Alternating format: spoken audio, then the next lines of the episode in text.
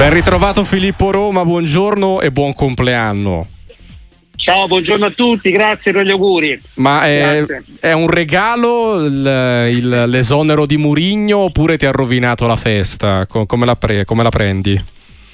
Guarda, mi ha amareggiato, uh-huh. quindi in definitiva un po' me l'ha rovinata. Ecco. Eh, quindi insomma avrei preferito svegliarmi con, con, altri, con altri, tipi di regali, non, non l'esonero di Murigno, che però purtroppo era nell'aria. E quindi ecco, ma te lo saresti aspettato comunque a stagione in corso o inevitabilmente al termine del campionato? Io pensavo più a giugno, cioè non tanto l'esonero, uh-huh. pensavo che il rapporto avesse il suo sbocco naturale a giugno. Pensavo che se Mourinho non avesse battuto Verona, Salernitana e Cagliari, cioè le prossime antagoniste in campionato, lì avrebbe rischiato seriamente l'esonero i Fritkin hanno clamorosamente tagliato i tempi e eh sì. stamattina hanno fatto a una parte dei romanisti un regalo, ad altri per altri una iattura. Ecco, ti chiedo, Cosa, cosa, non è andato quest'anno, in, questa, in questo anno di Murigno, tra campionato, coppe, gestione generale della squadra e anche dell'ambiente? Perché poi dei rapporti interni diventa anche un po' difficile no? capire come era con Tiago Pinto, come, andava con i Fritkin. Però appunto dal punto di vista sportivo che, che spiegazione ti sei dato ad una stagione così in ombra finora?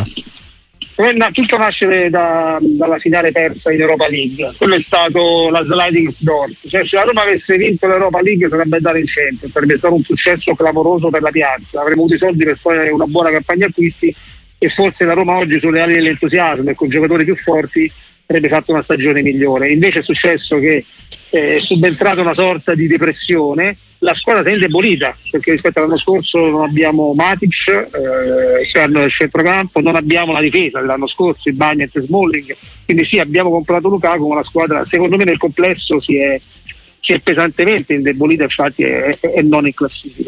E, ecco. e, poi dal punto di vista societario gli investimenti totalmente sbagliati, sono state sottovalutate situazioni come la partenza di handicap per la Coppa d'Africa, l'infortunio perdurante di Smalling e, e quindi la, la sommatoria di questi tre elementi portano questo risultato odierno disastroso, veramente disastroso. Ecco, poi ti faccio commentare ovviamente l'arrivo di De Rossi, però restando sempre sull'addio di Murigno, temi che un certo eh, target di giocatori possa non vedere più la Roma una, una meta desiderabile, perché è inevitabile, no? Dybala, Lukaku, giusto per citarne due, eh, sono arrivati a Roma anche per la presenza di Murigno, cioè se non arriva un allenatore di quella portata a giugno la Roma rischia un ridimensionamento questo sicuramente Di Bala e Lukaku sono venuti a Roma per Murigno però ti dico anche eh, sì tutto bello abbiamo Murigno abbiamo Di Bala abbiamo Lukaku ma siamo noni. Quindi peggio di così non si può fare. Quindi poi alla fine se devono arrivare i campioni grazie a Murigno ma se non in classifica e la Lazio elimina dalla Coppa Italia chi, anche chi se ne frega, detto tra noi, insomma. Ok, ok, quindi posizione molto chiara. E come la pensi su De Rossi che torna in panchina eh, per questi sei mesi? È stato ufficializzato, sarà appunto traghettatore fino a giugno. Sei contento? È un salto nel buio? Come, come la pensi? Come la vedi? Eh, allora, da, da, da, romanista vecchia maniera non posso che essere contento perché De Rossi è, è il cuore di Roma, no? una grande bandiera, un ragazzo intelligente, molto lucido avrei sperato che la, venisse ad allenare la Roma in una fase un po' più matura della sua carriera e in una situazione più serena.